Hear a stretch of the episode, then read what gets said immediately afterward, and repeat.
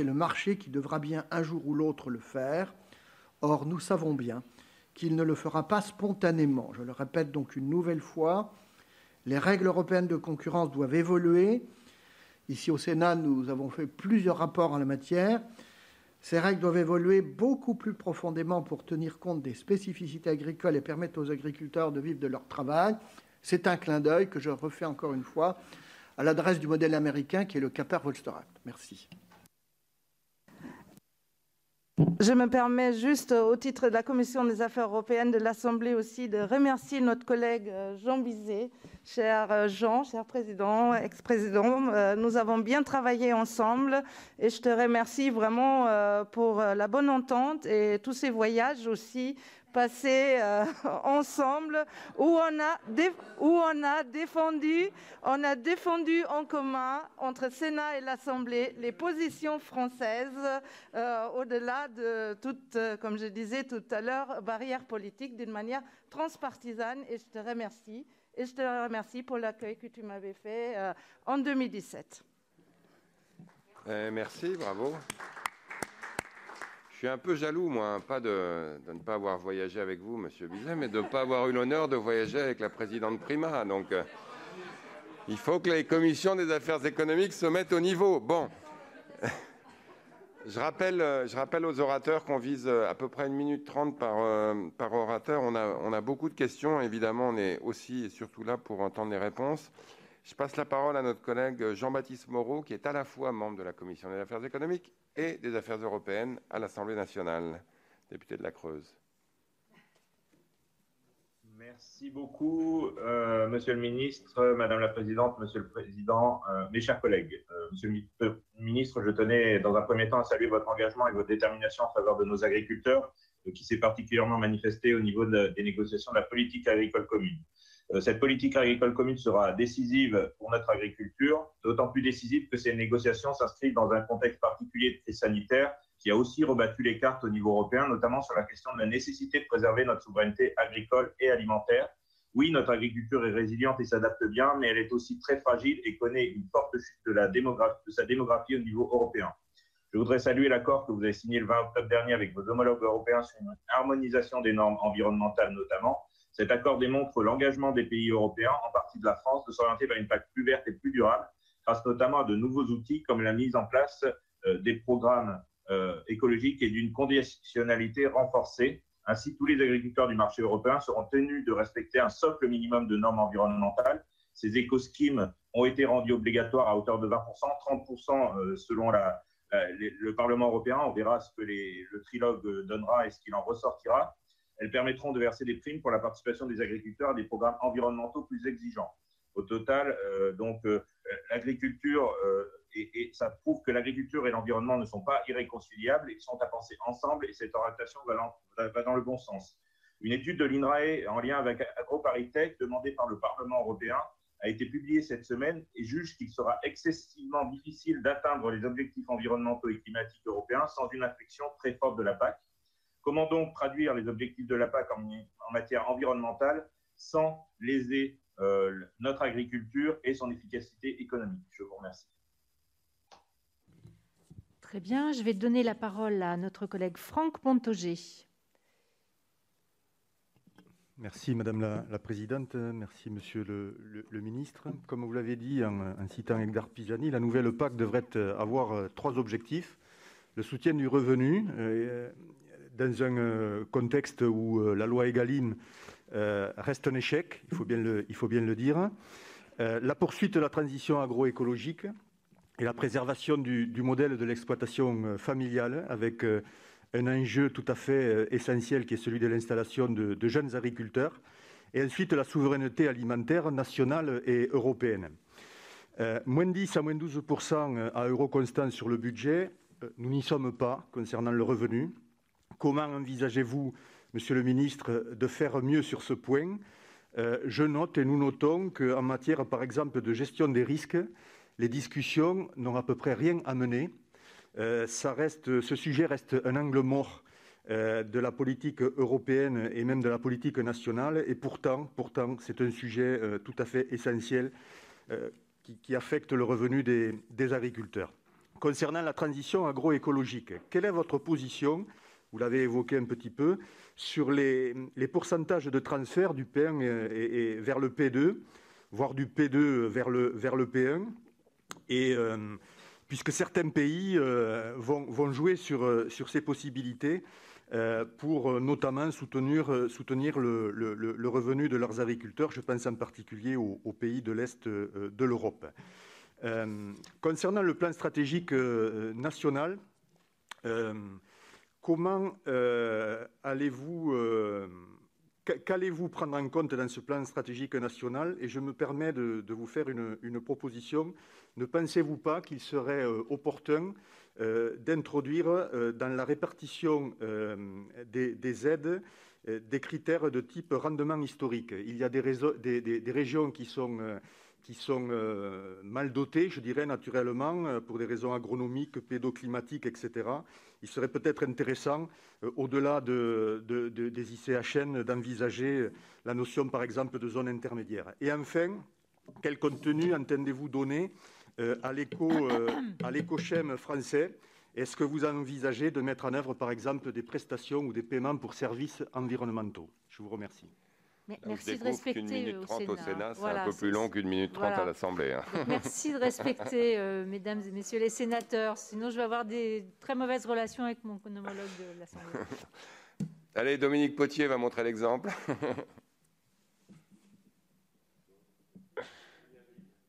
Non, non, non, j'ai changé l'ordre pour des raisons d'organisation personnelle des uns et des autres, mais je n'oublierai pas Julien Dive. Monsieur Potier Oui, je vais essayer, mais ce n'est pas gagné. Merci, Monsieur le Président. Euh, ah, c'est les socialistes, alors. Le, le président Lescure évoquait un nouvel âge. Ce nouvel âge, pour nous, c'est moins celui de la souveraineté alimentaire que celui de la sécurité alimentaire à l'échelle de la planète. Et et j'aimerais que dans notre discours politique commun, nous adoptions l'idée d'une souveraineté solidaire, euh, avec des, une idée de réciprocité par rapport aux pays tiers, et je pense notamment à nos partenaires euh, africains. C'est celui de la valeur ajoutée qui, à notre sens, passe par le renouvellement des générations.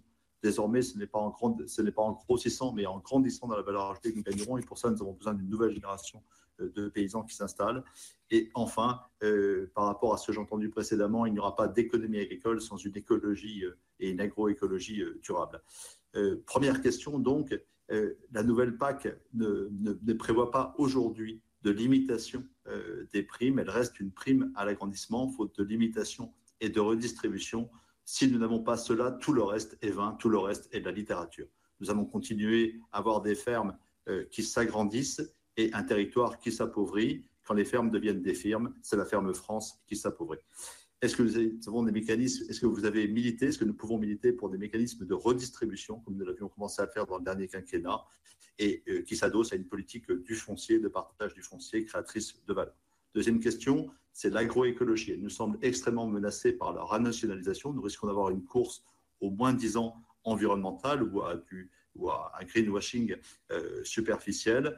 Est-ce que par un mécanisme de couplage renforcé des protéines, des aides systémiques à l'agroécologie, nous pouvons enfin non pas avoir un catalogue de mesures superficielles, mais une agronomie qui, au fond, euh, prépare euh, la, prospérité future de notre agriculture. Enfin, la valeur ajoutée s'étiole lorsque les marchés sont bêtement concurrentiels. Une réforme des organismes communs de marché, d'organisations communes de marché, et notamment a été proposée par notre collègue Éric Andrieux elle pourrait s'adosser à une réforme des associations d'organisation de producteurs qui auraient la capacité de gérer les volumes. Est-ce que vous défendez une telle proposition, Monsieur le ministre? Je vous remercie.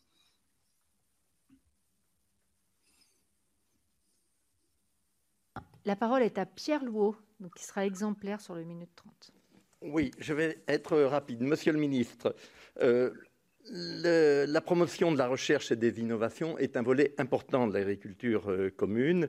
Jean Bizet parlait tout à l'heure de New Green technologique, mais il y a aussi un nombre important d'agriculteurs, soit dans l'agriculture conventionnelle, dans l'agriculture de conservation des sols et dans l'agriculture bio, qui travaillent en équipe pour une vraie recherche grandeur nature. Ils se sentent bien seuls en permanence, peu ou pas accompagnés par l'INRAE, peu plus accompagnés par les groupes de développement des champs d'agriculture qui n'ont plus les moyens. Est-ce que ces agriculteurs pourront bénéficier d'un réseau pour permettre les vraies évolutions technologiques de méthodes de culture, de réduction d'intrants, parce qu'ils font un travail énorme, mais peu ou pas accompagné? Merci. Michel Crouzet, pour le Modem. Oui, bonjour, euh, monsieur mesdames et messieurs les présidents. Monsieur, comme vous l'avez souligné, monsieur le ministre, euh, l'accord trouvé lors du dernier Conseil des ministres de l'Agriculture sur la future politique euh, agricole commune est majeur, car il permet de relever l'ambition environnementale de l'une des politiques publiques les plus importantes de l'Union européenne. Et ce, d'autant que cette ambition visant à répondre aux enjeux environnementaux et climatiques sur l'ensemble du territoire de l'Union européenne repose sur des critères communs à tous les États membres, ce qui permettra d'éviter des distorsions de concurrence liées au mode de production entre États.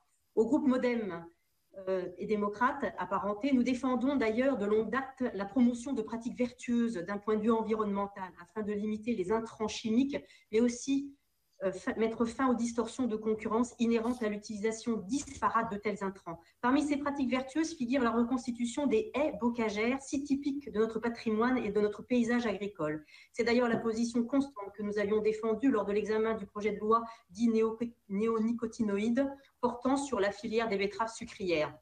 Mon collègue, d'ailleurs Nicolas Turquois, pratique et défend la reconstitution des haies bocagères. Le volet transition agricole, alimentation et forêt du plan de relance prévoit d'ailleurs de favoriser la biodiversité autour des cultures via le programme Plantons des haies, qui soutiendra les agriculteurs qui souhaitent favoriser la biodiversité autour de leurs cultures et reconstituer les haies bocagères. L'objectif que nous sommes fixés est ambitieux puisqu'il prévoit la plantation de 7000 km de haies et la gestion durable de 90 000 km de haies existantes. Monsieur le ministre, je souhaiterais savoir si aujourd'hui la future politique agricole commune prévoit des éléments particuliers pour soutenir la replantation et la gestion des haies bocagères, tant au niveau français qu'européen. Par ailleurs, l'accord trouvé prévoit un éco-régime obligatoire pour tous les États membres représentant au moins 20% des paiements directs. Nous l'avez souligné tout à l'heure de son importance. Quelles conséquences aura cette nouvelle configuration sur les déclarations télépac sur le montant des aides reçues par les agriculteurs et sur leurs critères d'attribution. Je vous remercie. Merci. Je donne la parole à Ludovic Hay. Monsieur le ministre, Madame la Présidente Primas, Monsieur le Président Lescure, chers euh, collègues parlementaires, euh, nos exploitants euh, agricoles français dans leur ensemble saluent la réforme de la politique agricole commune, une PAC qui se veut, vous l'avez souligné, Monsieur le ministre, une, à la fois ambitieuse d'un point de vue écologique, sur de nombreux points, notamment avec les éco-régimes, mais aussi plus juste en tentant de limiter au maximum la distorsion de concurrence. Il est en effet essentiel que l'ensemble des acteurs européens euh, jouent le jeu, sans quoi, encore une fois, la pertinence et l'ambition de nos propositions risqueraient de se retourner contre nous. Nous avons la chance de construire une politique agricole commune à un moment euh, où, euh, mon collègue l'a souligné à l'instant, la connaissance scientifique a beaucoup avancé. Le Green Deal à lui seul rassemble des enjeux de sécurité sanitaire, avec la baisse des émissions de gaz à effet de serre notamment, et encore la préservation de la biodiversité. Donc l'enjeu de la recherche sera encore une fois essentiel, notamment pour parvenir à notre souveraineté agroalimentaire tant souhaitée. Le Green Deal présente également l'avantage de donner la vision claire de ce que veut euh, l'Union européenne.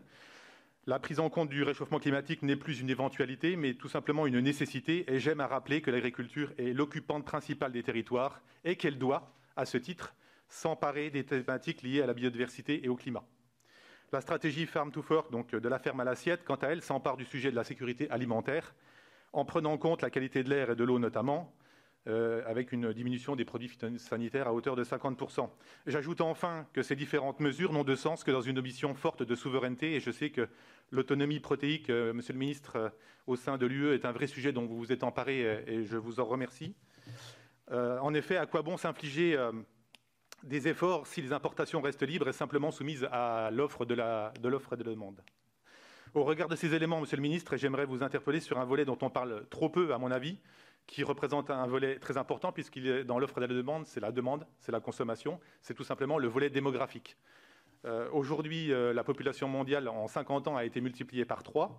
Et dans les différents points que je viens de souligner, on voit bien, et on ne peut que s'en réjouir, qu'on privilégie on va privilégier dans les années à venir le qualitatif sur le quantitatif. Alors que la, croissance démographique, elle, nous demanderait plutôt du quantitatif. Donc, euh, comment, Monsieur le Ministre, pensez-vous trouver un bon équilibre entre la préservation de la biodiversité et des terres agricoles en Europe d'une part, le souhait de la souveraineté agroalimentaire d'autre part, avec une limitation des importations et avec une demande agroalimentaire mondiale qui ne cesse de croître? Merci. Alors, je ne sais pas si c'est le sénateur ou la reine qui prend du temps, mais oh, c'est bas. Quel coup bas. Je ne suis pas là. Antoine Hert pour le groupe Agir. Merci, Monsieur le Président. Monsieur le Ministre, à mon tour, permettez-moi de, saluer votre engagement pour euh, cette politique agricole commune euh, du, futur. Euh, j'ai deux questions à, vous poser. Dans le cadre des programmes environnementaux, il y avait évidemment une, crainte que cela se traduise une fois de plus par un supplément de bureaucratie qui serait contraire à votre souci d'assurer la compétitivité, en particulier la compétitivité au coût de, de l'agriculture euh, qui vous tient particulièrement à cœur. Il y aurait également, pourquoi pas, imaginer euh, un versant positif. Je pense en particulier à une politique euh, qui encouragerait la, captation du carbone par les activités agricoles.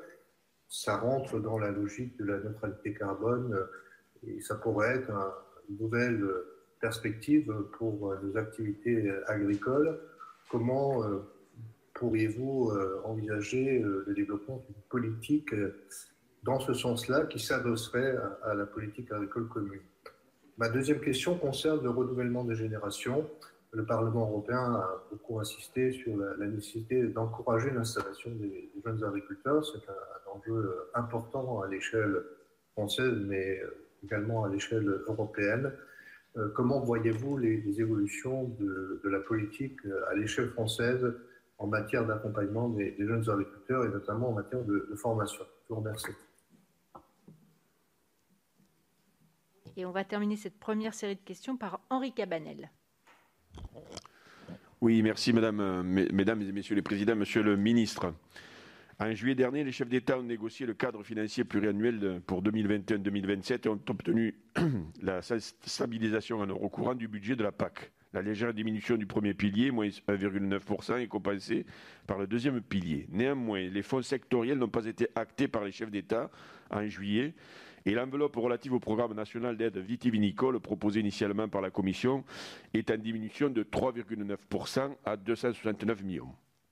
Euh, à compter de 2021 par rapport à l'enveloppe actuelle, 280 millions d'euros. Rappelons que le programme national 20 fonctionne avec une antériorité de plus de 10 ans et est reconnu comme un outil très efficace. C'est un instrument privilégié qui permet à la filière de gagner en compétitivité via notamment la mise en place de mesures structurantes, investissement dans l'éché, campagne de promotion du secteur à l'étranger, restructuration du vignoble. Pour relancer son économie fortement impactée par la crise sanitaire et les taxes américaines, la filière vitivinicole a besoin de ces mesures et demande le maintien de budget de l'enveloppe 20, ou à minima une baisse en corrélation avec celle actée par le budget du premier pilier, à savoir moins 1,9%. Monsieur le ministre, pouvez-vous nous expliquer pourquoi cette diminution de l'enveloppe de l'OCM viticole à près de moins 4% Pourquoi dans la situation actuelle où la filière vitivinicole traverse donc une crise, ne pas garder à minima l'enveloppe de 280 millions d'euros, sachant que cette année, elle a été entièrement consommée? Merci. Merci, Monsieur le Ministre. On va vous laisser répondre peut-être à cette première série de questions. Merci beaucoup, euh, Madame la Présidente. Euh, alors, euh, beaucoup de choses et beaucoup de, questions. D'abord, à mon tour de, saluer le, sénateur Bizet en lui souhaitant bon vent dans ses nouvelles fonctions.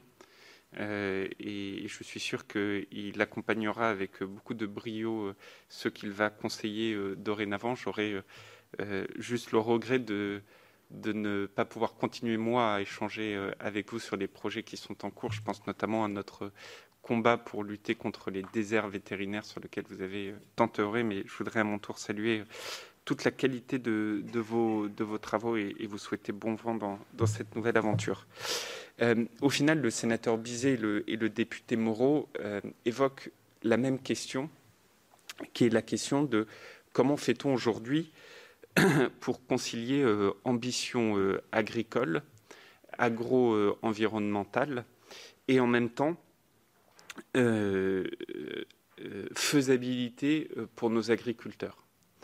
Moi, je, pense qu'il y a une erreur qui a été faite, et je le dis comme je le pense, je, je crois que je peux rarement être qualifié de, langue de bois, mais je pense qu'il y a une erreur qui a été faite dans le débat public, c'est qu'en fait, on n'associe jamais euh, la nécessité pour aller plus vite dans l'agroécologie, euh, qui est de créer de la valeur.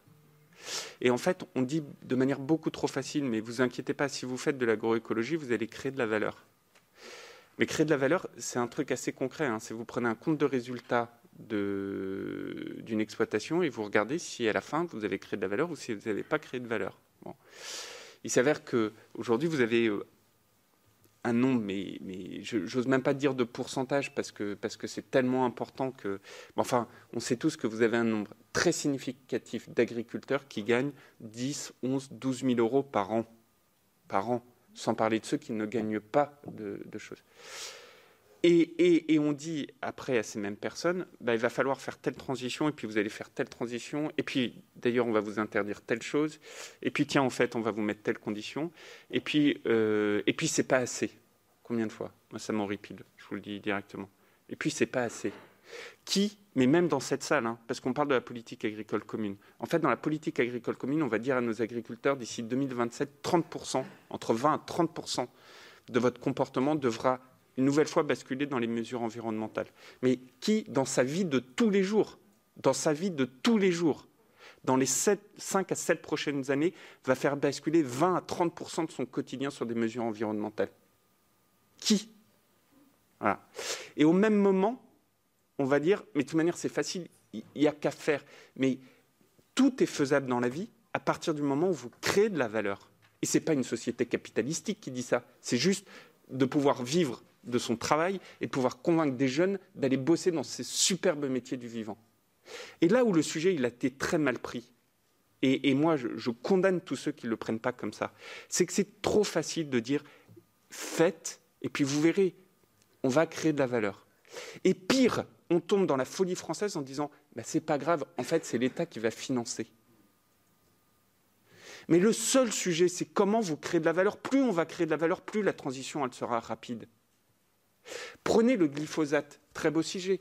L'ANSES, j'ai annoncé qu'on faisait 50% euh, dans le cadre des, nouvelles autorisations de mise sur le marché de glyphosate. 50% de moins de consommation. Les premiers en Europe, mais les premiers en Europe. Euh, avec, euh, je ne rentre pas dans le débat agronomique ou, dans le débat sanitaire, mais enfin une transition des premiers en Europe. L'ANSES publie les autorisations de mise sur le marché. L'ANSES publie en disant, bah, vous savez, ces autorisations de mise sur le marché vont impacter l'excédent brut d'exploitation de nos agricultures en fonction des secteurs entre 5 à 20% et en moyenne 10% Mais qui a levé la main en disant vous vous rendez compte quand même de ce qu'on est en train de faire? C'est-à-dire, sortie du glyphosate ne crée aucune valeur pour un agriculteur. C'est pas vrai. Vous n'avez pas un consommateur qui paye plus cher parce qu'il y a marqué sortie du glyphosate. Hein. C'est pas vrai. C'est l'AMM de l'ANSES, l'étude de l'ANSES dit au même moment 5 à 20% de BE en moins. Mais que ces gens qui nous donnent des leçons de morale à longueur de journée se disent de la même manière dans votre vie de tous les jours, dans les trois prochaines années, vous aurez 5 à 20% de vos revenus ou de votre marge en moins. Comme ça, bam. Et donc, prenons une fois pour toutes, et, et, Monsieur Cabanel, vous m'interrogez sur la viticulture, vous avez bien raison sur la viticulture. Ben, regardez ce que dit l'ANSES en termes de, diminution de BE hein, sur la viticulture. Et après, vous allez venir me voir en disant, faut soutenir, faut soutenir. Ben ouais. Mais la vraie la vraie chose qu'il vous faut affronter, la vraie, c'est comment on crée de la valeur. Et comment dans une vie on crée de la valeur Il n'y a que deux choses. C'est la compétitivité coût ou la compétitivité hors coût. La compétitivité coût en économie, c'est d'abord les charges, les charges sociales patronales euh, euh, et salariales. Je pense qu'on a un gouvernement qui a vous montré à quel point on voulait améliorer cette compétitivité. Mais enfin, manque de bol, dans le domaine agricole, il y a quand même plein d'exploitations où il n'y a pas de salariés. Donc, améliorer la compétitivité sur les charges sociales, par exemple patronales, ne fait pas augmenter la compétitivité dans les exploitations agricoles. Le deuxième sujet, c'est la question du temps de travail. Vous allez dire à des gens qui travaillent 70 heures par semaine, en fait, la solution, c'est travailler 75 heures? Non. Parfois, il y en a qui, ont cette idée, hein, de dire, ou sinon aller travailler plutôt la nuit que le jour. Je l'entends. Et troisième sujet de compétitivité coût, c'est quoi? C'est la fiscalité locale. La fiscalité locale, on a diminué les impôts de production. Un agriculteur ne paye pas d'impôts de production. Il n'en paye pas. La seule fiscalité locale qui paye, c'est la taxe foncière sur le non bâti. Et d'ailleurs, en fait, ce n'est pas lui qui paye, c'est le propriétaire de la terre qui paye. Parfois, l'agriculteur n'est pas le propriétaire de la terre. Donc, en fait, la compétitivité coût, tous ceux qui, disent Mais si, vous inquiétez pas, on va créer de la compétitivité coût, c'est pas vrai. C'est pas vrai. Et donc, la deuxième, c'est la compétitivité hors coût. La compétitivité hors coût, c'est quoi? C'est la création de valeur par le consommateur. Par le consommateur. Les mêmes qui disent ça, est-ce qu'aujourd'hui, ils n'achètent que des choses au juste prix payé par le consommateur? Les mêmes. Voilà. Et donc, en fait, à un moment donné, c'est ce que dit le sénateur Bizet, ce que, dit Jean-Baptiste Moreau, c'est la question, elle n'est pas est-ce qu'on est pour ou pas l'agroécologie? Je l'ai toujours dit, les agriculteurs, ils sont plus écolos que les écolos. Et je le pense sincèrement. Moi, il y a 25 ans, quand j'ai fait des études d'ingénieur agronome, c'est parce que je crois profondément à l'environnement. Profondément. Mais par contre, l'écologie, ça doit être une écologie de la raison. Et l'écologie de la raison, c'est une écologie qui prend le sujet par le bon bout. Et le bon bout, c'est quoi? Ben, Plus vite on, réglera ce problème de création de valeur, plus vite on ira vite. Et dans tous les sujets, mais regardez depuis 10 ans ou 15 ans, hein, dans tous les sujets, qu'est-ce qu'on a fait? On a fait des subventions, on a fait du machinisme agricole. On a machinisme agricole, c'est un super sujet. Hein. On dit sortons de telle molécule, on va faire du machinisme agricole. Machinisme agricole, c'est quoi? C'est on va aider l'agriculteur à devoir moins dépenser dans un investissement qui lui-même va lui augmenter ses charges du fait euh, du gasoil et lui augmenter son temps de travail parce qu'il va devoir passer plus longtemps. Je suis désolé, c'est pas de la création de valeur, c'est pas vrai.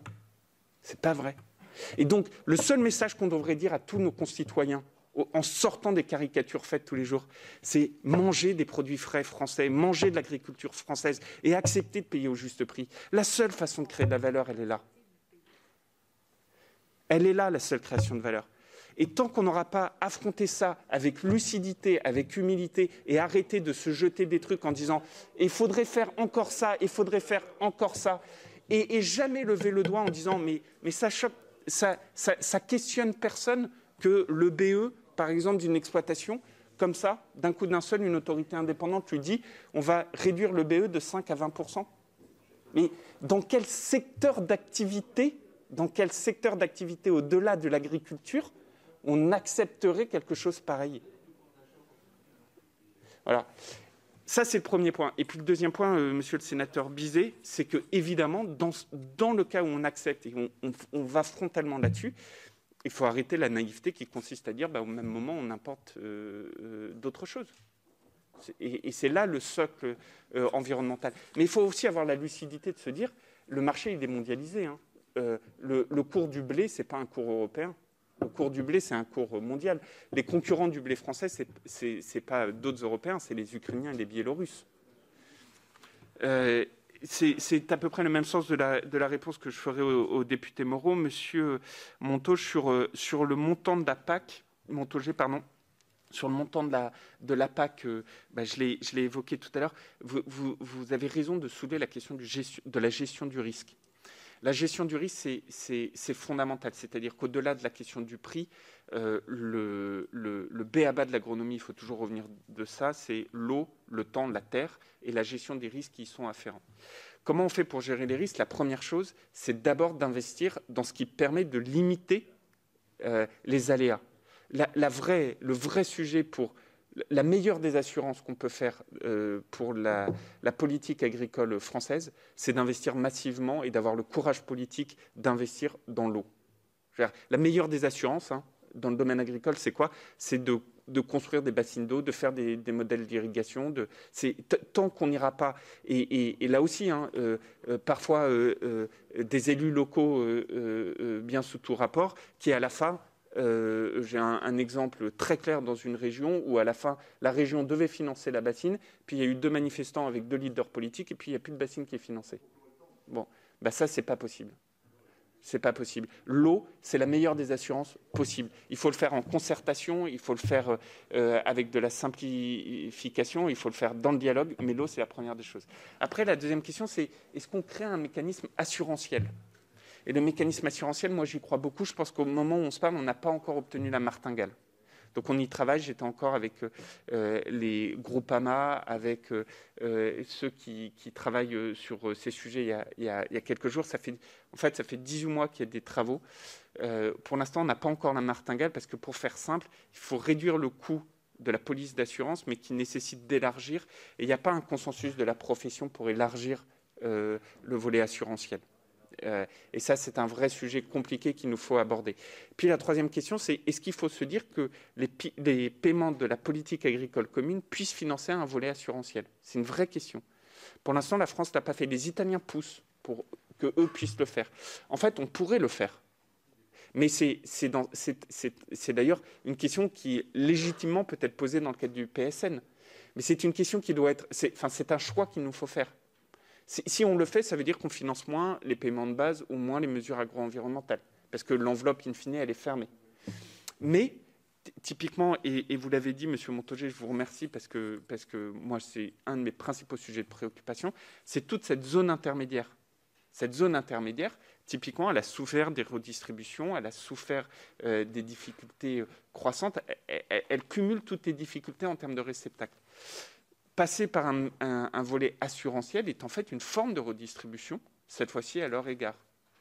Mais ça, c'est un vrai débat qu'il nous faut avoir dans le cadre du PSN qui est sacrément euh, euh, compliqué, mais moi, je suis prêt à l'aborder, à l'ouvrir pour voir comment euh, on avance. Monsieur Dominique Potier, sur la question de l'agrandissement ou des primes à l'agrandissement, en fait, c'est, mais enfin, vous, vous connaissez ça par, cœur. Euh, là où c'est très compliqué, c'est typiquement les zones intermédiaires. Les zones intermédiaires, elles, ont continué à s'agrandir parce que c'était la seule façon qu'elles avaient de survivre. C'était, c'était pas pour améliorer leur compétitivité, c'était, voilà. Donc c'était, une nécessité euh, d'elle-même. Par contre, dans les zones intermédiaires, la question euh, légitime, c'est il y a 10-15 ans, on s'est dit on arrête principalement l'élevage dans cette zone intermédiaire. Est-ce que cela avait été une bonne idée? Euh, je crois que vous avez ma, réponse dans la question même. Sur les, mesures de marché que vous évoquez, moi je suis favorable. Je pense d'ailleurs que la crise de la Covid a montré à quel point l'Europe n'allait pas suffisamment loin dans les mesures de marché. On l'a vu. Euh, et donc ça doit passer au niveau euh, du. On l'a vu dans le vin, M. Cabanet qui le disait très juste titre tout, à l'heure. On l'a vu dans beaucoup beaucoup de, dispositifs. Donc les mesures de marché, c'est ce qu'on appelle le, règlement euh, OCM. je pense qu'il faut continuer à travailler dessus. c'est évidemment des sujets compliqués, évidemment, mais je crois que c'est nécessaire. Et au niveau des OPA, comme disait votre collègue Potier, je trouve que c'est une bonne idée. Monsieur Louot, sur la sur l'accompagnement, euh, oui, il faut absolument que, y compris nos politiques de recherche, on puisse les mettre bien en phase avec l'accompagnement des agriculteurs. Et ça, on a des, au-delà du, boulot, et c'est un trésor l'INRAE pour nous, ou le CIRAD, ou, les instituts techniques privés d'ailleurs. Hein.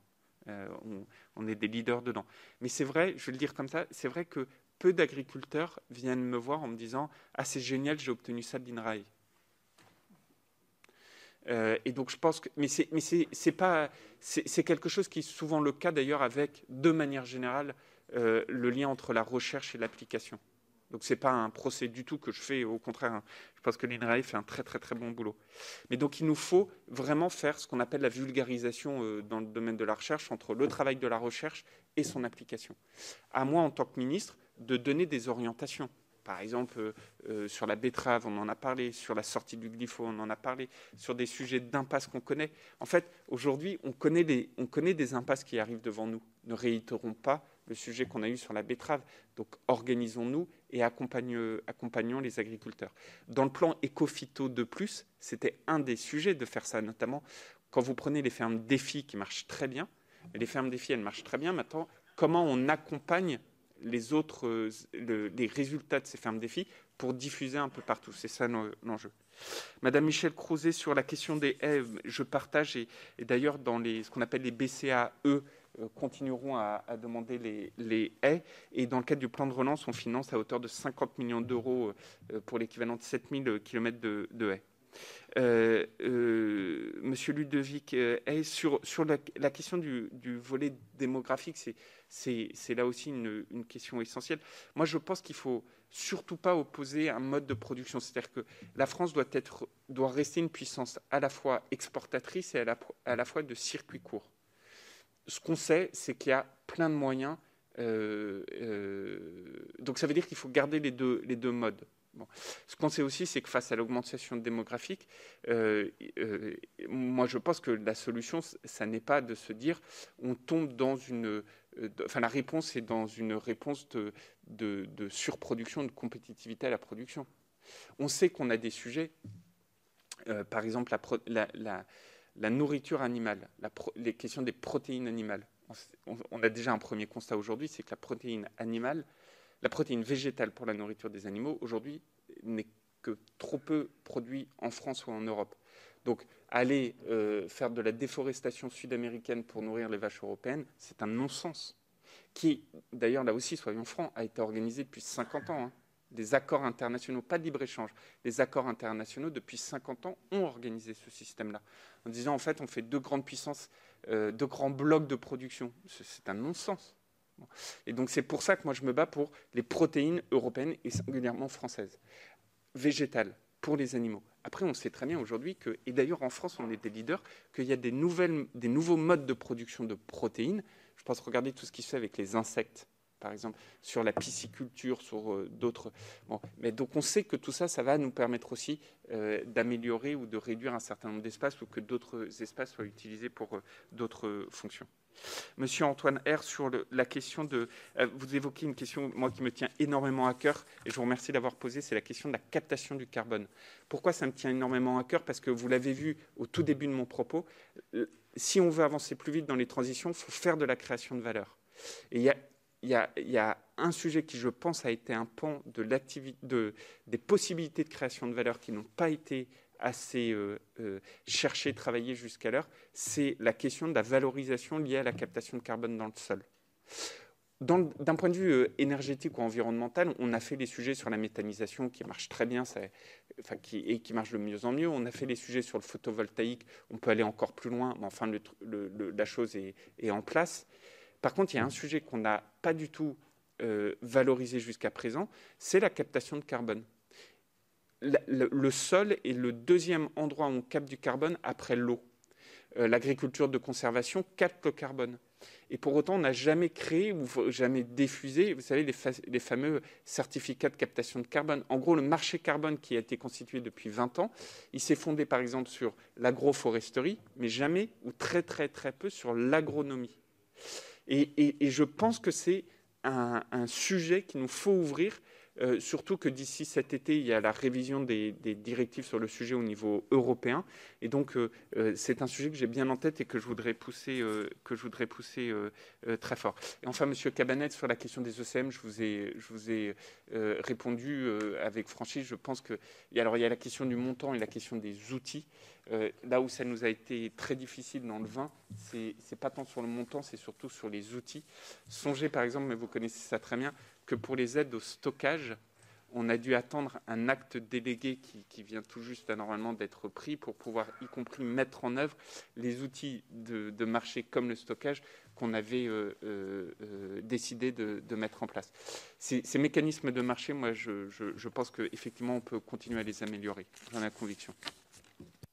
Merci, Monsieur le Ministre. Donc, nous allons avoir une deuxième série de, de questions. On va commencer par Franck Ménonville. Merci, euh, Madame la Présidente. Monsieur le Ministre, euh, je voudrais peut-être, au travers de ma, question, évoquer donc, euh, les éco-schemes ou éco-régimes, donc ces nouvelles mesures qui vont être introduites dans le premier pilier à hauteur de 20 à 30% sachant que, à titre personnel, je pense que 20 serait, serait, sans doute le bon niveau. Euh, ces éco-schemes et l'éco-régime, c'est un, ça peut être un levier euh, stratégique euh, absolument essentiel pour l'agriculture si, nous le, si nous le mobilisons bien. Et je voudrais évoquer la mobilisation possible qui pourrait être d'allier ces éco-schemes, éco-régimes à cette dynamique de, de, plan protéines que vous avez évoqué dans votre introduction, et notamment la nécessité donc de faire de ces écoschemes un vrai outil euh, à la fois euh, d'allongement de rotation, à la fois pour dynamiser, j'allais dire, les filières protéiques, et également, ça a été évoqué, vous l'avez évoqué, une, vraie dimension euh, agronomique au travers également cette dynamique possible de stockage euh, du carbone dans le sol. Donc e, effectivement, je crois que c'est euh, absolument indispensable donc que nous bâtissions donc des programmes dans ces écoschemes à la fois faciles, à la portée des, agriculteurs et, permettant d'être de vrais leviers agronomiques et économiques. Julien Dive, qui est vice-président de la Commission des affaires économiques à l'Assemblée pour les Républicains. Merci, Monsieur le Président, Madame la Présidente, Monsieur le Ministre. D'abord, Monsieur le Ministre, ça fait plaisir d'entendre et je partage euh, votre propos sur le fait de dire que euh, les agriculteurs sont euh, les premiers écologistes puisqu'ils ont fait de nombreux efforts et puis surtout, ils sont les premiers en, en, lien avec les enjeux de la terre. Alors, ça a été rappelé, les enjeux de la transition écologique avec l'introduction les aides directes du premier pilier aux écoschemes ont trouvé un accord, euh, notamment euh, avec un point de convergence qui est, à souligner entre les pays les plus euh, moteurs et les pays les plus récalcitrants. Pour la France, cela se traduit par, une baisse du montant des aides du pilier 1 et un renforcement au travers du plan de relance, particulièrement du pilier 2.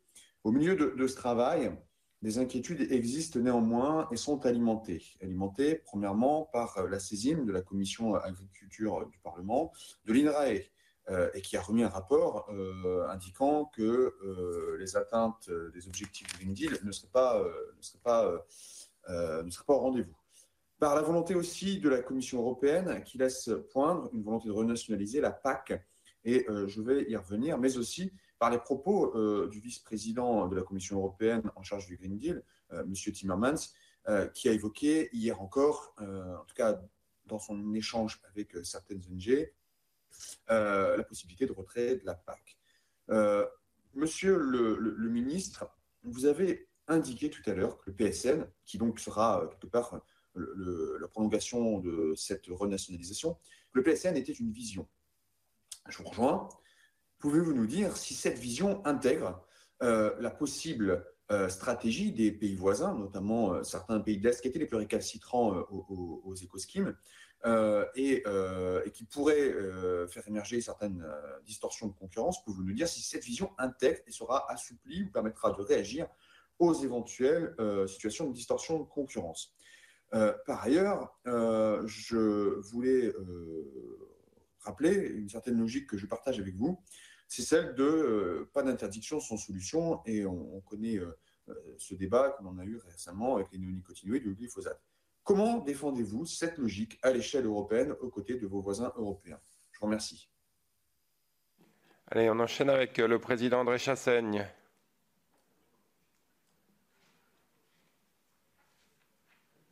Je vous ai surpris là, hein, président.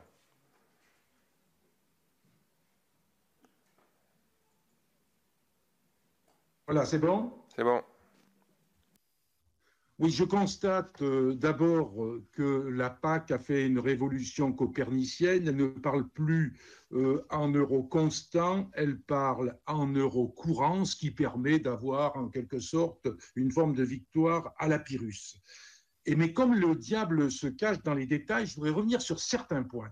Euh, le ministre, on le voit, est très attaché à l'ouverture des marchés, à la compétitivité. Je voudrais quand même dire que euh, cette politique européenne-là euh, a fait qu'entre 2000 et 2016, on est passé de 90 milliards d'euros d'importation à 190 milliards d'euros d'importation et que l'excédent agricole français entre 2011 et 2010 a été divisé par deux et qu'à ce rythme de décroissance, la France constatera son premier déficit agricole en 2023. Tout ça pour dire qu'à mon avis, les produits alimentaires et les produits agricoles ne sont pas des marchandises comme les autres et il faut, monsieur le ministre, conserver cette vision. Parce que sinon, sinon les contraintes qui sont, notamment les contraintes qui vont être des écoschemes, vont tirer vers le bas. Est-ce que les contraintes, ces contraintes environnementales, par exemple, elles vont avoir de nouveaux objectifs spécifiques, renforcés au niveau européen, en particulier sur la baisse d'utilisation des produits phytosanitaires, sur la conservation des sols avec le maintien ou la progression des taux de matière organique, sur la diversité biologique des écosystèmes agricoles, ou alors, au nom de la compétitivité, petit à petit, on abandonnera tout ça. Et je dirais qu'en ce qui concerne aussi la dépendance protéique, notamment en matière d'alimentation animale, euh, quels choix vont être faits? Est-ce que ça serait des aides annuelles à l'hectare respectant la règle des surcoûts et du manque à gagner et couplées à des productions? Ou alors ce seront des aides découplées, versées sans obligation de production, sans condition de volume et de type de production. Et on voit bien que ça, ça conditionne les types de production que nous souhaitons voir se développer et ça conditionne notre conception de l'agriculture qui, pour moi, doit rester agroécologique et ne pas être obsédée par la seule compétitivité. Très bien, merci. Je laisse la parole à Daniel Grémillet qui est en visio. Oui, euh, bonjour à tous. Bonjour, monsieur le ministre. Euh, ma, question, elle est simple. Mes collègues rapporteurs du Sénat ont déjà relevé euh, deux contradictions majeures, véritables malfaçons jamais corrigées depuis 2018 de la réforme de la future PAC. Or, la publication de la feuille de route du Green Deal en fait apparaître une troisième tout aussi grave. En effet, si la Commission européenne rechigne à publier les études d'impact de cette transition verte, les estimations du ministère américain de l'Agriculture tablent, quant à elles, sur une réduction de 12% de la production agricole de l'Union à l'horizon 2030. Ce qui est quand même d'ailleurs incroyable, c'est les Américains qui nous expliquent ce qui va se passer en Europe et euh, toutes les perspectives d'avenir pour eux. Face à une perspective de décroissance d'une telle ampleur de nos productions nationales, qui plus est à un horizon aussi rapproché, 2030, que deviendrait l'objectif de souveraineté alimentaire? Pourquoi créer à l'inverse, par nos propres décisions fondées sur des considérations idéologiques, les conditions d'un accroissement massif des importations de substitution en France et dans l'ensemble de l'Union européenne. Tout ça dans un contexte où l'Europe, d'un autre côté, affiche une ambition de retrouver sa souveraineté au niveau de la production sur son territoire de produits pharmaceutiques. Pourquoi abandonner notre souveraineté alimentaire? Merci. Paul Molac. Merci. Oui, bonjour, bonjour à tous. Donc, euh, moi, j'ai une question euh, bien précise, Monsieur le ministre. La région Bretagne vous a fait une proposition de pouvoir gérer elle-même le premier et le deuxième pilier de la PAC, visant à soutenir euh, le modèle familial d'exploitation, favoriser la transition écologique, et en particulier, l'idée que nous avons, c'est d'avoir un plafond et un, maximum et un minimum pour les aides, comme en parlait tout à l'heure Monsieur Potier monter en gamme et en valeur par la transition écologique. Alors, c'est ce que vous disiez tout à l'heure, Monsieur le ministre, et nous avons des propositions à faire sur la, question du poulet en RHD, par exemple. Évidemment, nous voulons garder une agriculture qui soit productive. Pire, vous vous proposez de renationaliser en quelque sorte le second pilier de la PAC, qui nous était bien utile jusqu'à maintenant pour développer les MAEC. On a réussi à entraîner un quart des exploitations agricoles bretonnes et nous développons en particulier la production de matières azotées avec eux. Alors, ils sont relativement satisfaits. Alors, si jamais nous n'avons plus ce deuxième pilier, il va falloir qu'on soit clair avec eux en leur disant que nous ne pouvons plus les accompagner et que donc ils se retourneront contre, pas contre vous, mais en tout cas, ils se retourneront vis-à-vis du ministère. Donc, ça pose problème. Nous sommes engagés sur une, euh, modification du modèle agricole breton et qui est assez typique dans la France de l'Ouest du quart nord-ouest, mais qui effectivement, dans le reste de la France, ce n'est pas le même modèle. Et donc, nous avons, et nous pensons que la puissance publique est particulièrement importante. Comme dans les années 70-80, la puissance publique a poussé pour l'arrachage des haies, etc., je n'y reviens pas, eh bien, nous pensons que nous avons un rôle extrêmement important à jouer dans la structuration des, nouvelles exploitations agricoles et leur façon d'aller vers la transition écologique d'une part, et bien sûr derrière, il y a les questions de marché et la structuration des marchés par rapport à des produits qui sont nationaux. Alors, vous allez me dire que l'Europe demande à avoir Merci un de seul conclure, Monsieur par pays. Oui, je conclus. Alors, je vous dirais que l'Europe, il faut lui faire des propositions qui tiennent la route, puisqu'il y a plein de pays où on sait bien que ce sont les régions qui euh, gèrent directement les premiers et les deuxièmes piliers de la PAC. Je vous remercie. Merci. La parole est à Joël Labbé. Merci, Madame la Présidente. Monsieur le Ministre, chers collègues, euh, tout d'abord, le contexte, c'est un contexte de péril climatique et d'effondrement de la biodiversité dans lequel on, doit se placer. Cela pour répondre à ceux qui parlent idéologie. Ma question porte sur le plan stratégique national de la France qui doit être remis à la Commission en 2021. À ce stade des négociations, il n'est pas garanti que la réforme de la PAC au niveau européen prévoit sa conformité au Green Deal les signaux vont plutôt malheureusement dans le sens contraire, alors qu'une étude commandée par le Parlement européen établit très clairement que cette réforme n'est pas en cohérence avec les objectifs déclinés dans le pacte vert pour l'Europe. Alors que les négociations se poursuivent au niveau européen, la France peut en revanche dès à présent s'engager à ce que son plan stratégique national soit conforme au Green Deal. Votre gouvernement, Monsieur le ministre, n'a toujours pas pris clairement position sur cette, question, alors que le président de la République avait pourtant estimé en mai dernier que le pacte vert ne devait pas être remis en cause, mais accéléré. Il est pourtant nécessaire que la déclinaison nationale de la PAC soit ambitieuse, notamment au niveau du soutien à l'agriculture biologique et à l'agroécologie.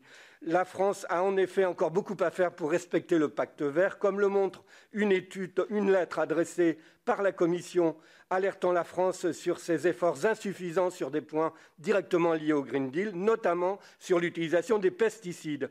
À ce sujet, la Commission rappelle sa possibilité de faire usage de recours juridiques et enjoint la France à utiliser son plan national stratégique pour respecter le pacte vert. Alors ma question, Monsieur le Ministre, elle est simple.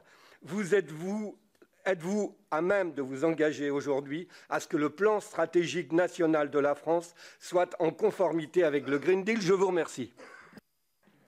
Merci. Thierry Benoît, qui je pense est en ligne. Bon, du coup, je vous laisse. Peut-être je vous rappellerai plus tard, mais là, il faut vraiment que je préside la réunion. Merci. Ça, c'est pas Thierry Benoît, ça. Euh, non, alors, euh, il vient de m'écrire. Donc, finalement, donc Bénédicte Taurine, on va prendre.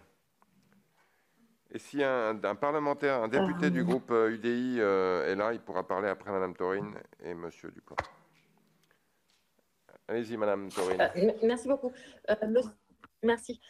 au début de sa construction, donc la, PAC, elle a plutôt favorisé l'agrandissement, c'est certainement nécessaire. Aujourd'hui, comme l'ont dit mes collègues, ça se fait au détriment de l'installation et d'une juste redistribution. Donc, on a une déclinaison, euh, pour ma part, je vais vous poser une question sur la déclinaison de la PAC sur notre territoire. Avec le constat que l'on a d'une diminution du nombre de paysans, il est nécessaire donc de favoriser l'installation. Donc, êtes-vous enclin à augmenter les aides aux premiers hectares, ce qui permettrait euh, d'aider par exemple euh, le développement de petites fermes ou d'aider les maraîchers de même, êtes-vous favorable à plafonner euh, les aides euh, pour euh, éviter de trop grands, ben, justement, de grands agrandissements? Vous avez aussi parlé de développement de filières de qualité créatrices de valeur.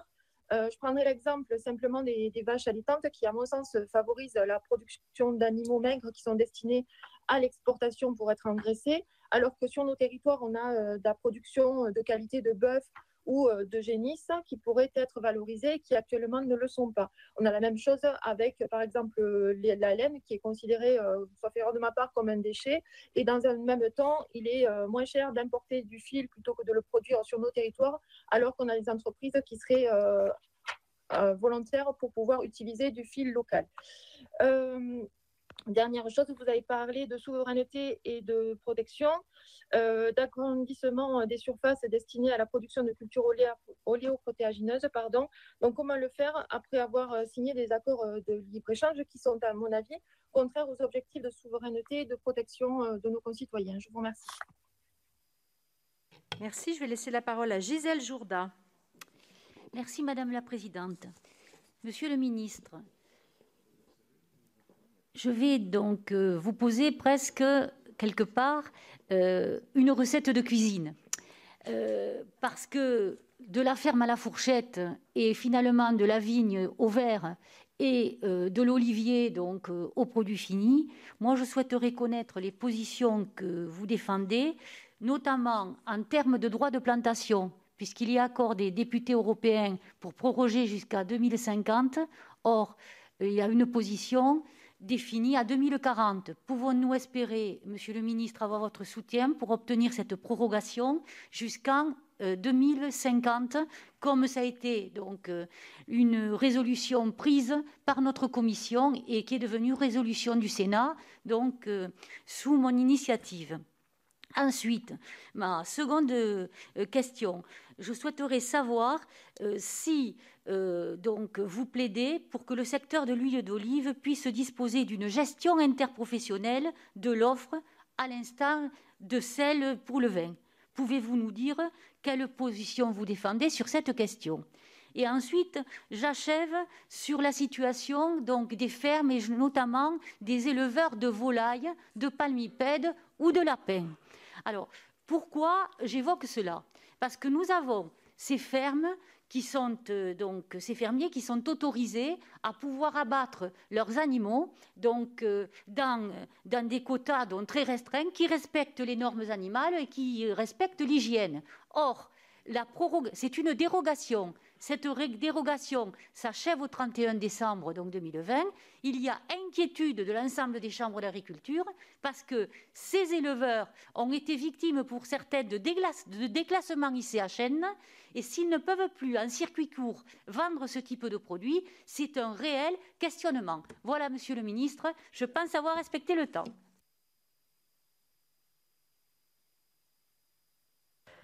D'accord, on va, on va finir par Laurent Duplon.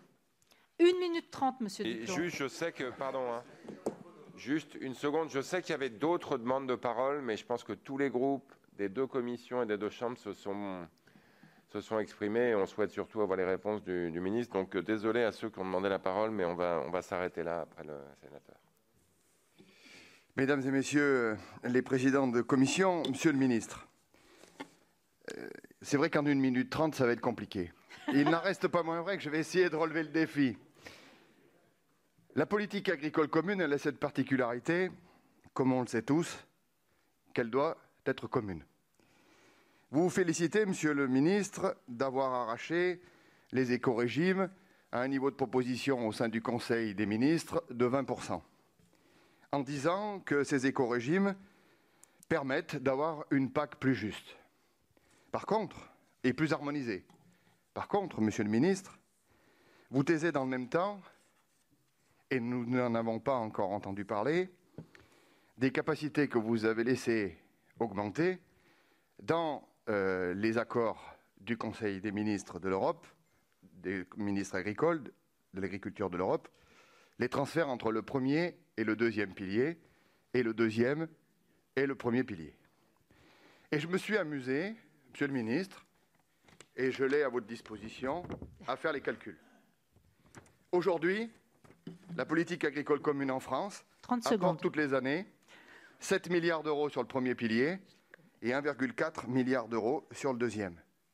Avec ce que vous avez voté au Conseil des ministres, la France, si elle ne change rien, c'est-à-dire si elle reste à 7,53% de transfert entre le premier et le deuxième, finira à 4,8 milliards d'euros sur le premier et à 3,5 milliards d'euros sur le deuxième, car comme vous l'avez dit, les mesures d'éco-régime pourraient être très bien remises dans le deuxième pilier, puisqu'elles correspondent à des mesures agro-environnementales.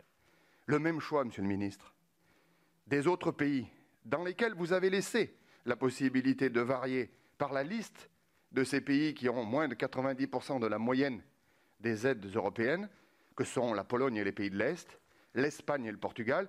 Le Portugal avec la problématique de leur présidence à partir de l'année prochaine de la Commission européenne, qui feront 30% de transfert, jusqu'à 30% de transfert du deuxième sur le premier, avec le même budget que nous, pourrait avoir une différence de 6 milliards dans le premier et de 2,7 milliards dans le deuxième. Tout ça pour dire quoi? Pour dire que d'un côté, si on augmente les contraintes dans notre pays, d'autres pays, avec ce que vous avez augmenté, c'est-à-dire les transferts entre le deuxième et le premier, qui, je vous le rappelle, la Commission européenne les limitait à 15%, le Parlement les limitait à 5%, et vous les avez augmentés à 25%, avec une possibilité de monter à 30% pour les pays que je viens de citer, se serviront de ce transfert pour, eux, s'accorder des marges de manœuvre en termes de compétitivité et de soutien à leurs agriculteurs. Ma question est simple, Monsieur le Ministre. Combien pensez-vous mettre de pourcentage de transfert entre le premier et le deuxième pilier? Et comment pensez-vous faire respecter à tous les pays de l'Est et cette liste-là leurs engagements sur les PSN, sur les éco-régimes, et comment vous allez compenser les différences qu'ils vont mettre en place par le transfert du deuxième sur le premier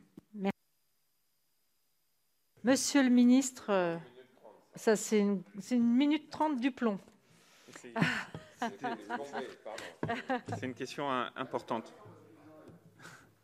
Euh, alors, euh, sur plusieurs, plusieurs points qui ont été évoqués, d'abord par Monsieur Ménonville sur la question des, des, éco-schemes. Aujourd'hui, les on va rentrer, enfin c'est le PSN, le plan stratégique national, qui va déterminer quelles vont être les équivalences euh, au titre de l'écoscheme. Dit autrement, je donne un exemple, euh, on pousse par exemple pour que HVE3 euh, soit une équivalence au titre de l'écoschéma, par exemple. Après, il y a des discussions, c'est ce qu'il faudrait faire aussi, créer un nouveau HVE2, par exemple, qui permette de créer un chemin. Bref, tout ça, toutes ces discussions sont au titre euh, des équivalences euh, de l'écoschéma. Et ça, ce n'était pas dans le cadre politique qu'on a conclu au niveau des ministres, c'est dans le cadre du PSN. Donc ça arrive maintenant, ça fait partie des 6 à 8 mois de, travaux qu'on a face à nous. Monsieur le, député Dive, euh, je, me suis exprimé, mais c'était public euh, lors du dernier Conseil des ministres euh, de l'Agriculture sur euh, les propos de M. Timmermans en rappelant la souveraineté démocratique du Conseil, tout comme celle du Parlement. Et que le trilogue, c'était un mandat donné par les membres du Conseil à la présidence et par les parlementaires aux négociateurs.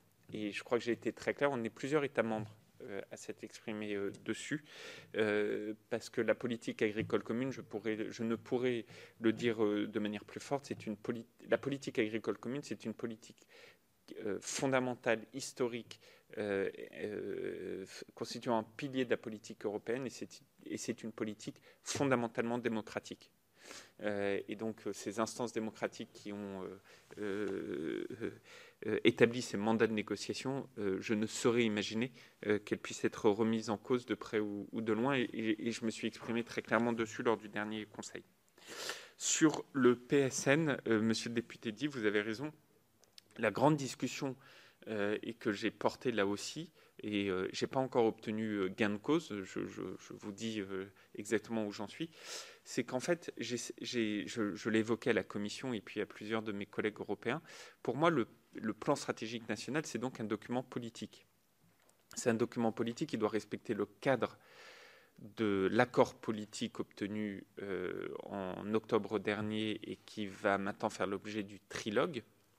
Mais ça reste un document politique. Et donc le PSN, ça ne peut pas être juste un document négocié entre la Commission et l'État membre. Euh, moi, je considère que ça doit être euh, cette... J'ai l'impression d'avoir perdu Julien Dive. Bah, ça fait que j'ai beaucoup moins de réponses euh, à apporter.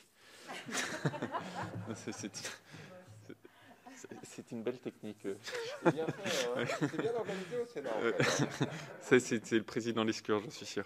Euh, et donc je disais, euh, ce qui était important, et, j'imagine que ça continue à enregistrer, mais ce qui est important, c'est qu'on puisse avoir la discussion de ces PSN euh, une fois qu'ils ont été négociés entre la Commission et l'État membre au niveau des ministres européens. Moi, en gros, ce, que je souhaite savoir, c'est quel va être le PSN des autres États membres pour que je puisse m'assurer que le PSN des autres États membres respecte bien le cadre politique fixé par les ministres. Parce que si les ministres fixent un cadre politique et qu'ensuite les PSN ne sont pas à la hauteur du cadre politique fixé par les ministres, euh, à ce moment-là, elle est belle l'affaire. Voilà. Et donc moi, je me bats au niveau européen pour faire en sorte que les PSN puissent être présentés au niveau des ministres et pas simplement dans une discussion bilatérale entre la Commission et les États membres. Euh, ça va dépendre du calendrier de conclusion de ces PSN, mais ayez en tête que je présiderai le Conseil des ministres de l'agriculture à partir du 1er janvier 2022. Donc, euh, je vais voir comment avance cette demande, comment euh, tout, ça se passe, mais ça va me permettre aussi de, mettre ce sujet à l'ordre du jour. Juste pour info, j'ai reçu un message de Julien Dive qui demande si c'est le Sénat qui n'a pas payé la facture de, la visioconférence. Donc je lui dis qu'en tout cas, il a eu sa réponse et qu'on lui transmettra. Non mais euh, blague à part, est-ce qu'on sait si c'est enregistré ou pas? Oui, c'est enregistré. D'accord, donc euh, je vais leur écrire. et on essaye de les reconnecter. Donc je vais quand même leur écrire que les réponses seront, seront disponibles sur le et on essaye de les reconnecter. Je sais pas ce qui se passe. Merci. Euh, le, président, euh, le président Chassaigne a évoqué euh, plusieurs sujets. il, revenait sur le, le, volet de la vision protéique. je ne reviens pas dessus, je me suis longuement exprimé dessus, mais il évoque deux sujets. Un premier qui est un constat en disant la, la France importe de plus en plus. C'est vrai que, que, moi, quand je vois qu'aujourd'hui, euh, l'Allemagne passe devant la France en termes d'exportation agricole. Euh, j'en suis ravi pour euh, mes amis allemands, mais enfin, ça interroge. Ça interroge. Ce qui est sûr, c'est que ce n'est pas la politique agricole commune qui, a créé ça. c'est d'autres choses. Et donc, je pense qu'il ne faut surtout pas se dire la politique agricole commune renforce un manque de ou plutôt renforce une dépendance agroalimentaire européenne, c'est pas vrai, c'est précisément l'inverse. Euh, quelle, aurait été la, situation si en plus on n'était pas dans la politique agricole commune, le marché commun, etc. Mais maintenant, une fois qu'on a dit ça, ce, dont je suis absolument certain, mais certain, c'est que ce que j'évoquais tout à l'heure sur l'agroécologie, euh, l'agroécologie, on doit créer la valeur. Et si on ne prend pas ce sujet par ce bout-là, on n'y arrivera pas. C'est pas vrai. Il faut le faire de manière euh, très apaisé, mais, mais, très lucide, il faut créer cette valeur. Et au même moment, il faut réussir à protéger. Comment vous créez, comment vous arrivez à développer? C'est quand vous créez de la valeur et que vous protégez. Euh, et c'est pas du protectionnisme, c'est ce que les anglo-saxons appellent le level playing field.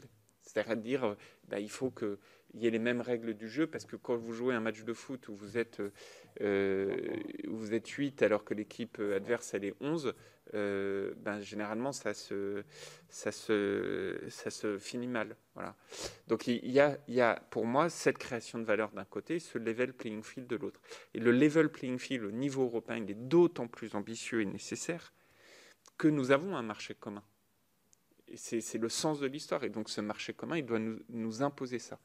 Et donc moi, ce, qui était ma ligne rouge, ce que j'ai poussé, très fort dans la PAC, c'est avoir une, PAC plus verte que je suis très content, très à l'aise et j'ai poussé très fort pour euh, les éco-schemes dès lors que cette PAC plus verte, elle était plus juste, c'est-à-dire avec ce level playing field euh, rendu obligatoire euh, à tous. Et je reviendrai sur la question du sénateur Duplon sur ce point. Monsieur Grémillier, la question est intéressante parce que vous êtes plusieurs à avoir fait écho à une étude américaine.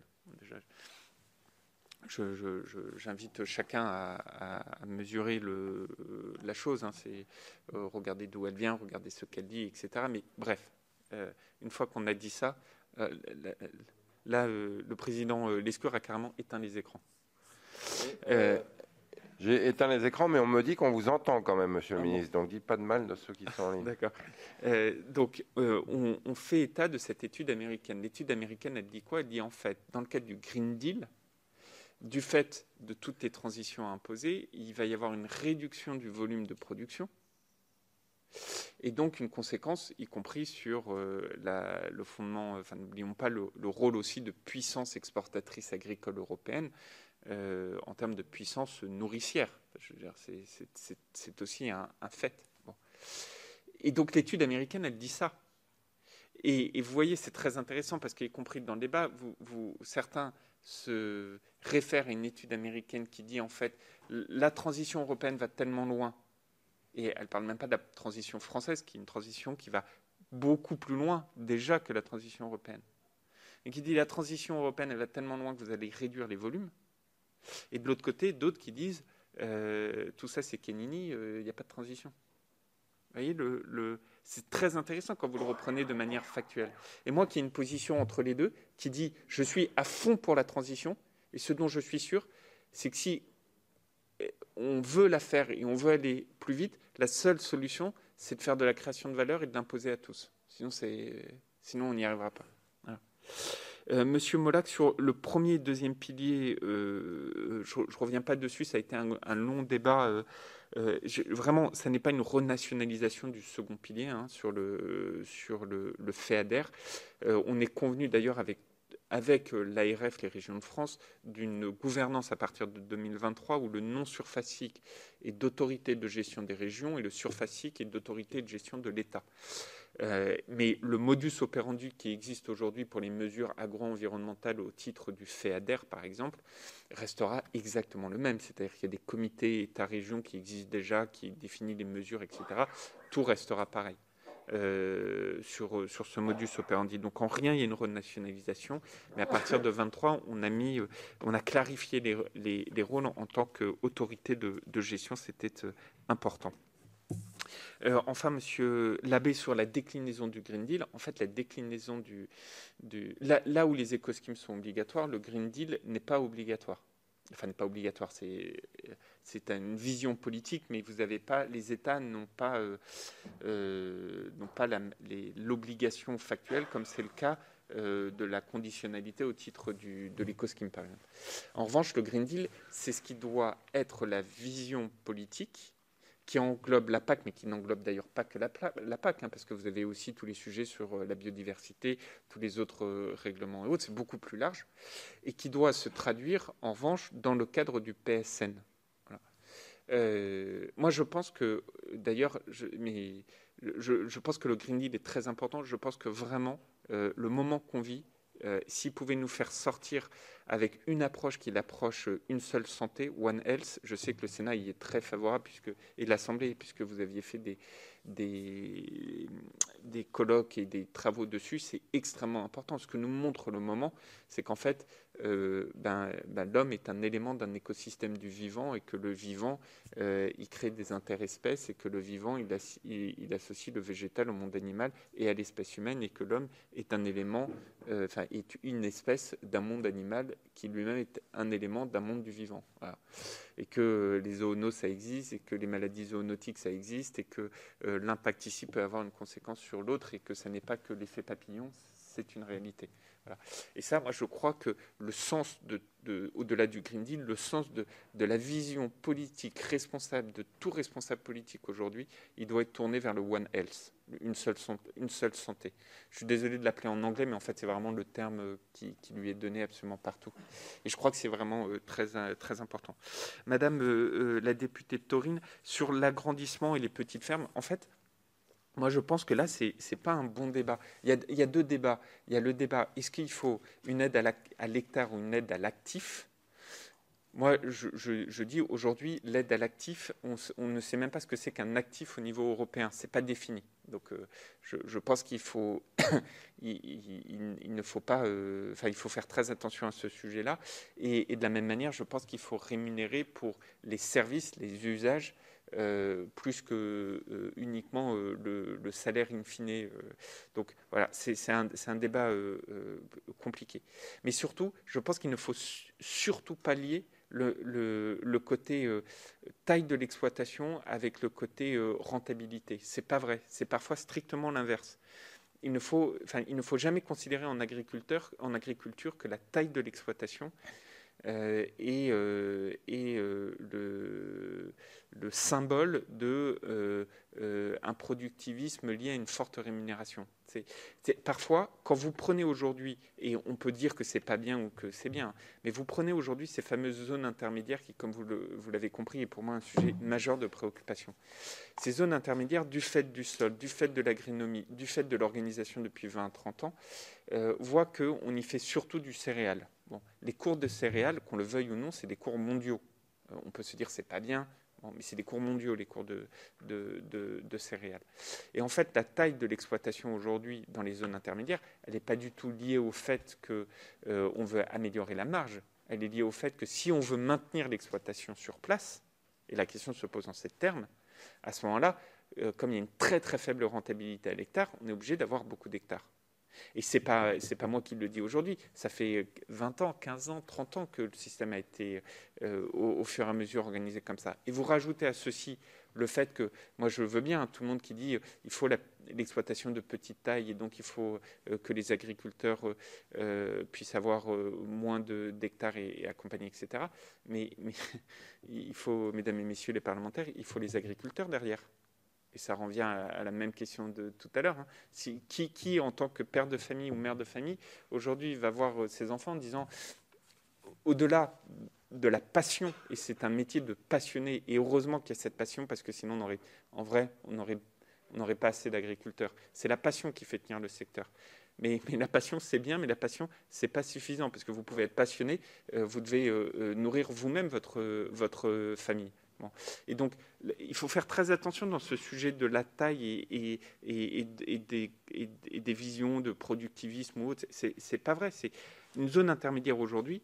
Un, euh, vous scindez une exploitation en deux de céréales, bah vous trouverez, c'est pas vrai, vous trouvez pas deux agriculteurs pour le prendre tout simplement parce qu'il n'y a pas deux familles qui peuvent vivre dessus.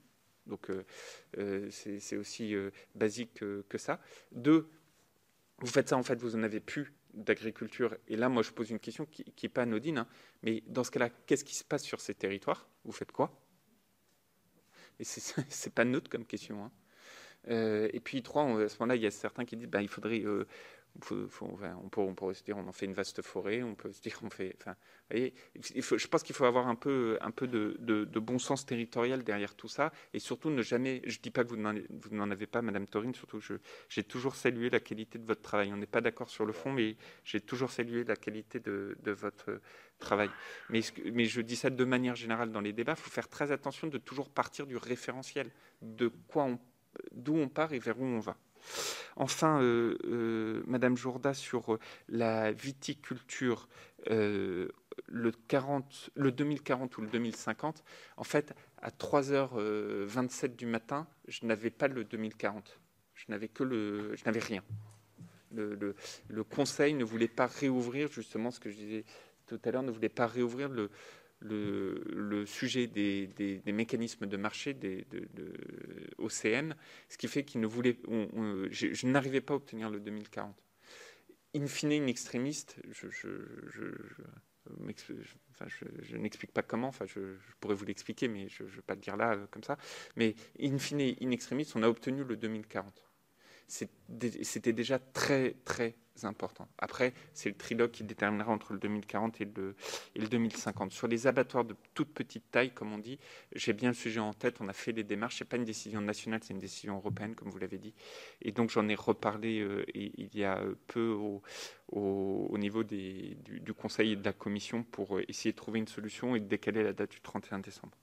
Enfin, Monsieur Duplon, sur la question des transferts du premier et du deuxième pilier. Euh, euh, je, suis vraiment preneur de, regarder les chiffres et d'apporter le détail. Euh, la première question, c'est quand est-ce que nous on va, quand est-ce que la France va déterminer les taux de transfert? Ça, on doit le faire dans le cadre du PSN. La deuxième question, c'est euh, quels sont le, les taux de transfert possibles? En fait, dans l'ancienne PAC, en gros, entre le P1 et le P2, on pouvait faire jusqu'à 15%, pouvant monter exceptionnellement jusqu'à 25%, et du P2 au P1, pareil, 15% pouvant monter exceptionnellement à 25% de transfert. Dans la nouvelle PAC, les 15% montent à 25%, et s'agissant du P2 vers le P1, le 25% peut être porté à 30%. Donc, en termes de référentiel, en fait, on parle d'un maximum d'avant qui pouvait être jusqu'à 25%, un maximum de maintenant qui peut aller à 30%. Et, je vous l'accorde, on a eu un doute, on a échangé dessus, on se disait est-ce que c'est 30% ou est-ce que c'est 25 plus 30 ou est-ce que c'est 25 plus 30 fois 25, c'est-à-dire 33, enfin on se comprend. En fait, c'est 25 pouvant être porté à 30. Donc déjà, cette crainte qu'on avait, elle est... Exactement. Et en fait, ça résulte d'une erreur de traduction entre le document anglais et le document français. Donc ça, c'est bon, c'est, on est au clair dessus maintenant. Après, la question, c'est euh, euh, pourquoi il y a ces transferts-là? Parce qu'aujourd'hui, vous avez des divergences entre le P1 et le P2 qui sont très importantes. Et, la réalité, c'est que nous, en France, on est dans un P1 qui, par rapport à la moyenne européenne, très élevé. Je prends sur la période 23-27, hein, je prends le P1 France à ce stade, toutes choses égales par ailleurs, on est à 7 milliards 2, le P2 1 milliard 4. Vous prenez la Pologne, ils sont en P1 à 3 milliards 1, et en P2 à 1,3 milliard. Donc ils ont un rapport de 1 à 3, là nous on a un rapport de 1 à 5.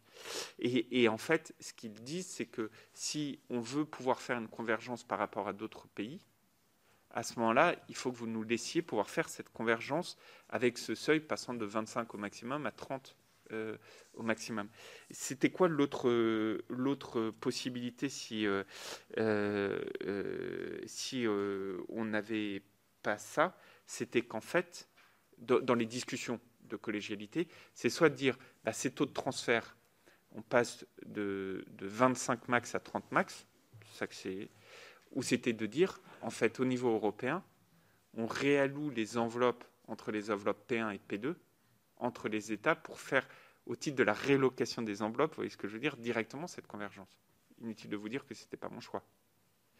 Et c'est pour ça qu'il y a ce pourcentage, euh, euh, ce pourcentage-là. Aujourd'hui, la réalité, c'est que, que bah, ça fait partie du consensus pouvant être obtenu, mais la crainte que vous avez soulevée quand on en a parlé dernièrement, qui était de passer de 25 à 55 ou même à, 33, en fait, elle est, elle est capée euh, à 30. Il n'en reste pas moins, et je reviens à ce que je disais tout à l'heure, et je terminerai là-dessus, que tout ça, tous ces pourcentages, tout c'est déterminé dans les PSN. Et donc, ça revient à mon point, c'est que pour moi, un PSN, c'est un objet politique.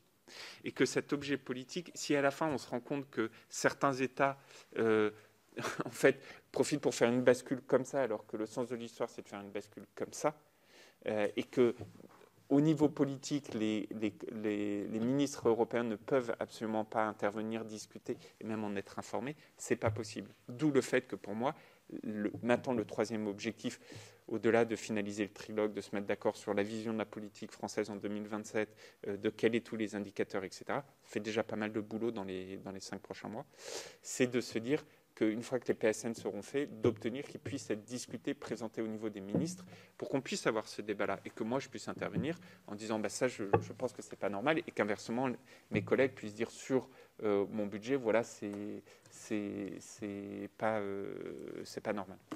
Voilà, euh, mesdames et messieurs, je termine juste. je vois le ministre Lurel pour un, mot sur les outre-mer. Merci de me le permettre, monsieur le monsieur le ministre. J'avoue que j'ai été un peu surpris par le format de la réunion. Je ne me suis pas inscrit avant. Et c'est la raison pour laquelle je m'inscris à, demander à avoir la parole. En tout cas, merci. Monsieur le ministre, j'ai entendu vos déclarations avec beaucoup d'attention et de curiosité. Euh, j'avoue que vous avez posé euh, une vision du modèle de développement euh, de l'agriculture qui mérite d'être interrogée. En une minute, alors, monsieur. En une minute, je tiendrai une minute. Moi, je m'associe beaucoup à ce qu'a dit Dominique Potier président Chasseng. Deux questions.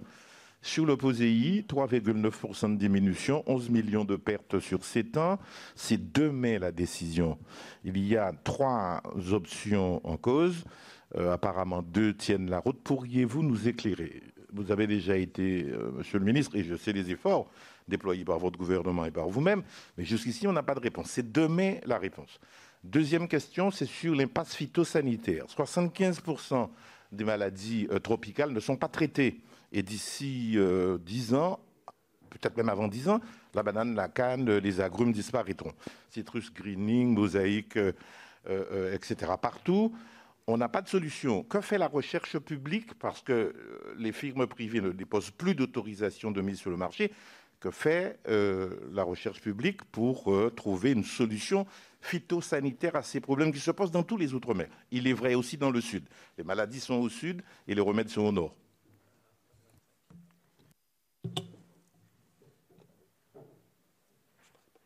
Merci beaucoup. Pardon, euh, euh, oui, je, terminais justement mes propos en disant un mot des Outre-mer. Euh, on a, on a au-delà des, financements et, des financements de recherche où, c'est extrêmement évidemment important. on a bien en tête le scandale de la chlordécone et, et, tout, ce que, tout ce que cela nous impose et oblige aujourd'hui. un mot juste sur le POSEI, euh, je le disais en introduction de mes propos, le POSEI, c'est un, c'est un message politique également qui est renvoyé.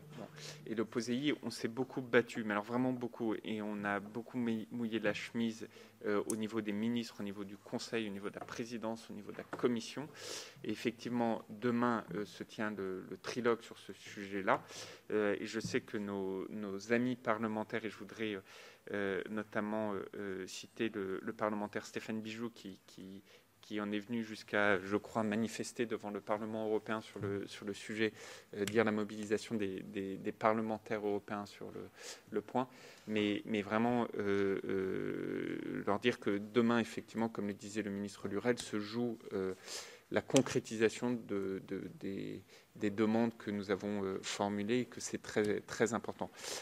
en clair, on, on, a fait vraiment à ce stade tout ce qu'on pouvait faire euh, et demain se tient cette discussion politique et je sais que nos parlementaires seront euh, euh, très attachés à la pousser. Merci beaucoup à toutes et tous. Merci beaucoup, monsieur, le ministre. Merci, monsieur le président Lescure. Je voudrais dire deux petites choses pour terminer. D'abord, je voudrais, j'ai bien compris, monsieur le ministre, que le plan stratégique national était un acte politique et donc je forme le souhait qu'il passe donc par le Parlement, ce qui serait une belle, une belle disposition. Et la deuxième chose, c'est que j'apprends que c'est l'anniversaire de Roland Lescure et donc je voudrais lui souhaiter un bon anniversaire. Voilà, cher Laurent. merci, monsieur le ministre. Merci beaucoup. Joyeux anniversaire. Merci, merci à tous et à toutes d'être venus si nombreux pour célébrer tout ça. Voilà.